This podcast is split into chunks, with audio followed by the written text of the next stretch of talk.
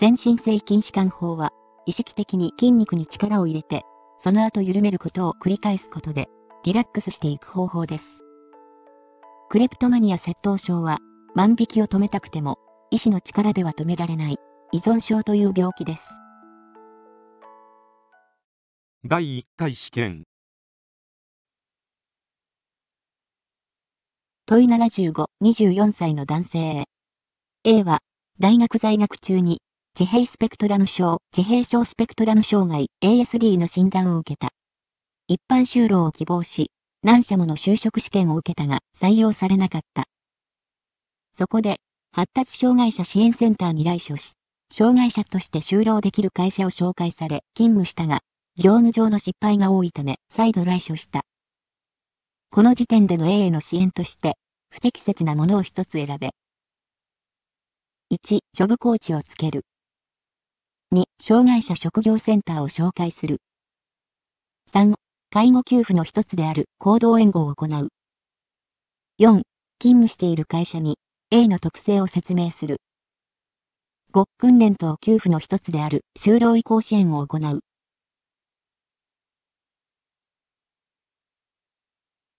正解は、3、介護給付の一つである行動援護を行う。これ、障害者福祉サービスの体系ということで、厚生労働省に載ってるやつですね。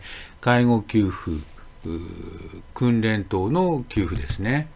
で、ここで、えー、っと、ここですね。行動援護。えー、これが介護給付ですね。ここで、自己、自己判断能力があ制限されている人があ行動するときに危険を回避するために必要な支援、外出支援を行うということになっていますね。ここですね、外出支援。まずはあの外出支援の同行援護。これが行動援護ってことになりますね。えー、同行援護としては視覚障害により、移動に著し困難を有する障害児、もしくは障害者に対し、外出時に同行するというやつですね。で、行動援護、えー、知的障害者、精神障害者の外出の際に移動の支援を行うとともに外出するときに生じる危険を回避するための支援を行いますということになりますね。これが介護給付となります。えー、問題戻りますね。えー、これ24歳の男性 A が来たと。まあ、自閉症スペクトラムということですね。で、一般就労を希望してやったんだけど、ちょっとうまくいかないよということですね。そしたら、まあ、ジョブコーチをつける。これ選択肢としてありますよね。あと、まあ、発達障害者支援センターに来たので、まあ、障害者職業センターを紹介するってこれ一つありますね。あと、介護給付。まあ、ここまで必要な、あ行動援護が必要なということではないですよね。だからこれがあ不適切なものとなります。あと、勤務している会社の A に特性を説明する。これもいいことですね。えー、あとは、訓練と給付の一つである就労移行支援を行うということ。これもいいと思います。第1回追試問い75 45歳の女性もともと緊張しやすい性格である5年前現在の会社に転職した頃に頭痛が続いたことがあったが鎮痛薬を飲んでいるうちに消失した3ヶ月前に他部署から移動してきた部下の女性の仕事ぶりに対して不満を感じるが我慢をしていた頭を締め付ける頭痛が、毎日のように3、4時間続くようになった。鎮痛薬を投与していたが、軽減しなかった。心療内科を受診後、公認心理師を紹介された。公認心理師が行う提案として、適切なものを2つ選べ。1、部下の女性と接する機会を減らす。2、鎮痛薬の定期的な服薬によって痛みを減らす。3、全身性筋弛緩法によって、心身の緊張を和らげる。4、頭痛日誌によって、状況と頭痛の強さの関連を理解する。不満を言わないで済むように、部下の女性の気持ちを理解する。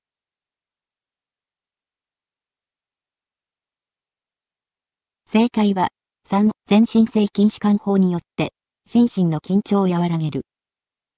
と、4、頭痛日誌によって、状況と頭痛の強さの関連を理解する。全身的筋弛緩法。プログレッシブマッスルリラクゼーション。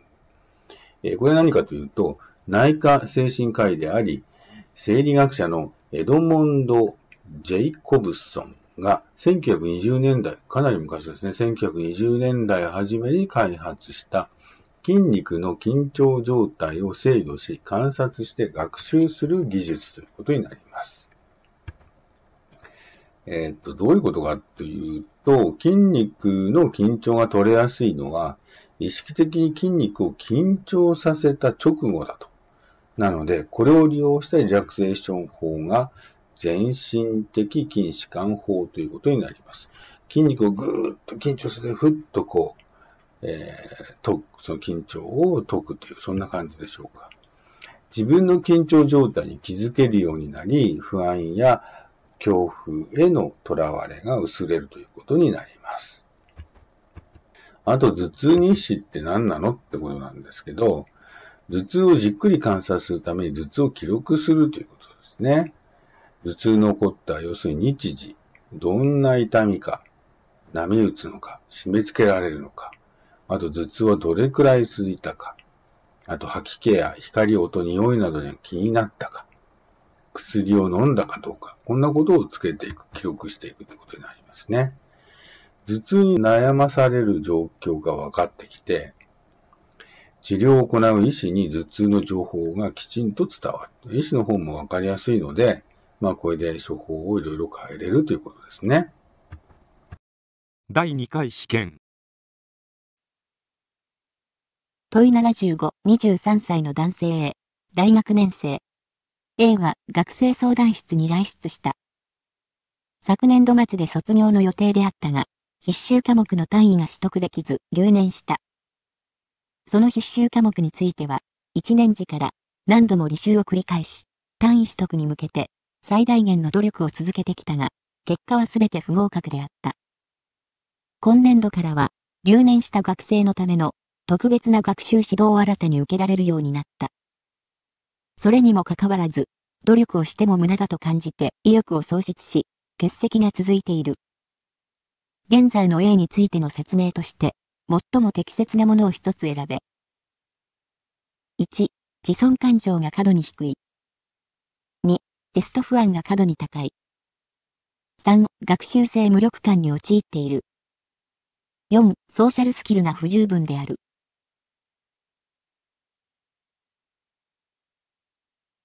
正解は、3、学習性無力感に陥っている。えー、学習性無力感のことについてなんですけど、まあ、セリグマンがオペラント実験結果から導いた概念ということになりますね。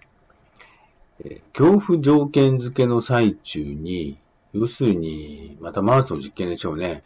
恐怖条件付けの最中に回避できない状況が持続すると、回避行動の発現率が低下する現象ということですね。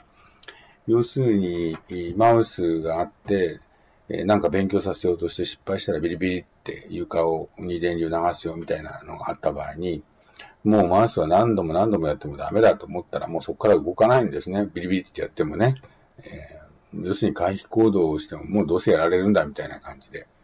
で、これが学習性無力感ということになります。要するにな、どんだけやってもどうせダメだみたいな。ああ、もういいや、やるのやめようみたいな、そんな感じですね。まさにそんな状況になってますね。要するに今年度からは留年した学生のための特別な学習指導を新たに受けられるようになったにもかかわらず、努力しても無駄だと感じて意欲を喪失し欠席がついている。ああ、やってもダメだなって、そんなことになっているということですね。第3回試験問い75 70歳の女性 A A は最近昼間の眠気が強くなったと訴える。夜間の睡眠は0時から6時頃までで変化はなく、毎日朝夕2回30分程度の散歩をしている。高血圧のため、3年前から服薬しているが、血圧は安定しており、検診でも、その他に問題はないと言われている。最近、就床すると、足に虫が這うように感じて眠れないことがある。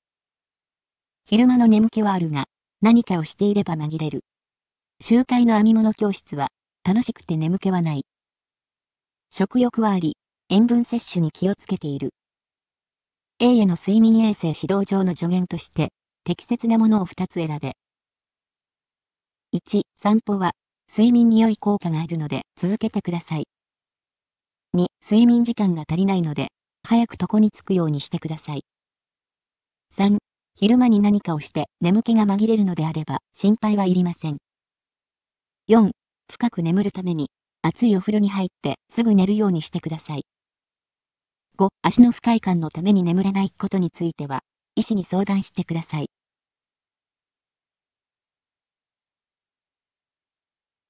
正解は、1、散歩は、睡眠に良い効果があるので続けてください。と、5、足の不快感のために眠れないことについては、医師に相談してください。1、散歩は、睡眠に良い効果があるので続けてください。適切です。適度な運動は不眠症への対処法です。2、睡眠時間が足りないので、早く床に着くようにしてください。不適切です。70歳、睡眠6時間は平均的です。3、昼間に何かをして眠気が紛れるのであれば心配はいりません。不適切です。睡眠時無呼吸症候群かもしれません。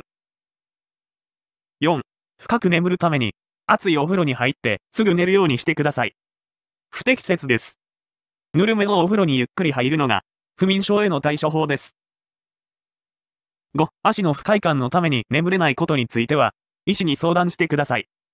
適切です。レストレスレッグス症候群、ムズムズ足症候群や周期性四肢運動障害の可能性があります。第4回試験問い75。70歳の女性 A は A の夫である会社役員の B に付き添われ、開業している公認心理師 C の元を訪れた。B によると、A は自宅近くのスーパーマーケットで大好きなお菓子を万引きし、店を出てから食べているところを警備員に発見されたとのこと。A は万引きはその時が最初で最後であり、理由は自分でもよくわからないと述べるとともに、同居している半身不随の B の母親の介護を一人で行っているため、自分の時間を持てないことや、B が介護は A の仕事であると言っていることへの不満を述べた。A と B は C に対して A が二度と万引きしないようになるための助言を求めている。C の A への理解として不適切なものを一つ選べ。1、A は窃盗症の疑いが強い。2、A はストレスへの対処力が弱まっている。3、A と B の夫婦間コミュニケーションが不十分である。4、A にとっては B の母親の介護が負担になっている。5、A に気質的疾患があるかどうかを確認する必要がある。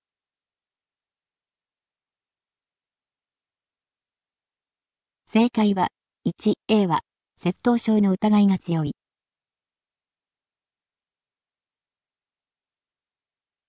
窃盗症、DSM-5。A、個人的に用いるためでもなく、または、その金銭的価値のためでもなく、物を取ろうとする衝動に抵抗できなくなることが繰り返される。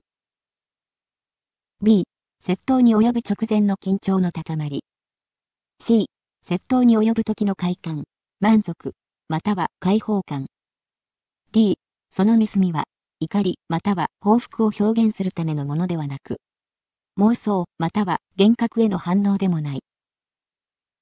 E、その盗みは、素行症、創病エピソード、または反社会性パーソナリティ障害ではうまく説明されない。問題に戻ります。1、A は、窃盗症の疑いが強い。不適切です。窃盗に及ぶ直前の緊張の高まりや窃盗に及ぶ時の快感、満足、解放感の記述がありません。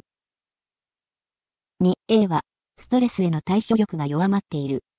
適切です。3、A と B の夫婦間コミュニケーションが不十分である。適切です。4、A にとっては、B の母親の介護が負担になっている。適切です。同居している半身不随の B の母親の介護を一人で行っているため、自分の時間を持てないことや、B が、介護は A の仕事であると言っていることへの不満を述べたという記述から、2、3、4は適切です。5、A に気質的疾患があるかどうかを確認する必要がある。適切です。理由は、自分でもよくわからないという記述から、記憶障害や前頭側頭型認知症の可能性が疑われますので、5は適切です。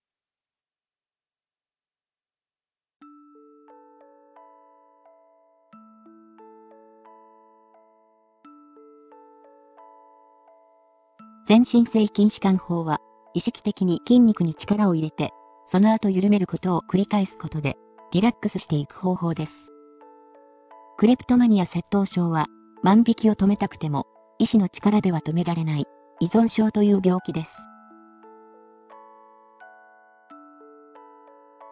過去問を並べて解くの YouTube のバックナンバー、ポッドキャストへのリンクは、欄外の概要欄を参照してください。ご視聴ありがとうございました。